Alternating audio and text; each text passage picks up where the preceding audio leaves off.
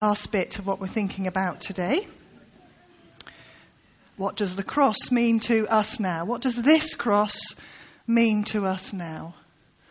Well, what it means is that on the cross, when he died, Jesus took all the dark, ugly, horrible things in the world and he turned them into things of beauty.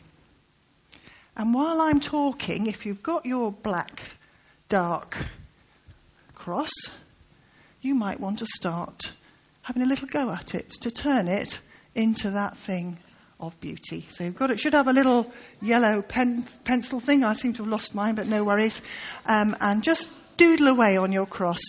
Thank you. If anyone's not got a cross or or a little pen, wave now, because uh, Anne's got some more at the back. We all got one? Oh, up here right up the front here uh, as well. Okay, Kathy. Right. So, what do I mean by that? How, how did Jesus turn all those horrible things, horrible, dark, ugly things, into beautiful things? Well, first of all, he took our punishment and he gave us instead mercy and forgiveness. We've all done things wrong. Even just thinking of ourselves first is, uh, is being selfish. And that's something that it's not what God would, how He would like us to live. But He gives us His mercy and His forgiveness. Instead of it seeming like the end of everything when Jesus died, God offers us through His death a new beginning, a chance to turn things round, to make things new, to start afresh, have a clean slate, if you like. He gave us a new beginning and offers us a new life, freedom and healing in Him. And Jesus' disgrace and humiliation brought us dignity and self worth. We are beautiful in His sight because when God looks at us, He doesn't see Jesus, He sees, doesn't see us, He sees Jesus.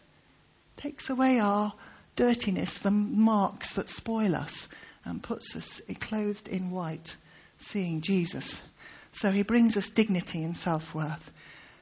And when it all seemed utterly hopeless that first Good Friday, instead, Jesus' death brought hope for everyone, every single one of us, if we will only receive his offer of forgiveness, if we will only turn to him. So we don't want to dwell on the dreadful happenings of Good Friday. I don't want you to go away feeling awful about the dreadful death there was uh, that happened to Jesus. Let's not forget why it's called good. Let's not forget that because it's what because of what Jesus did for us on the cross.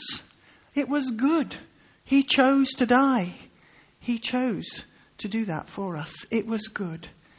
And so even as we remember the events of the first Good Friday with sorrow, we can still look forward with joy to what will happen 3 days time on Easter Day, those wonderful events. So I don't know how your cross scribbling is going on. Mine is pathetic because I haven't got even started on it yet, so I'll just do a quick, I'll finish it at home.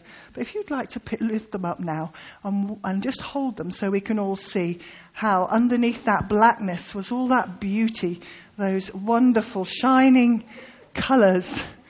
Yeah, there are some real works of art here. Look at that one, beautiful. Could you could you just wave that one around? Look how this has come out. Could you show people up there? Look at that.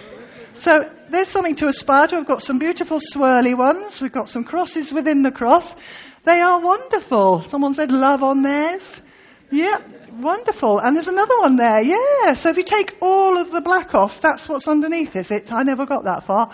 Fantastic. Another lovely one at the back. So take those home. You can use them as a bookmark or hang them somewhere to remind you how Jesus turned all the dark, horrible things into things of beauty through his death on the cross.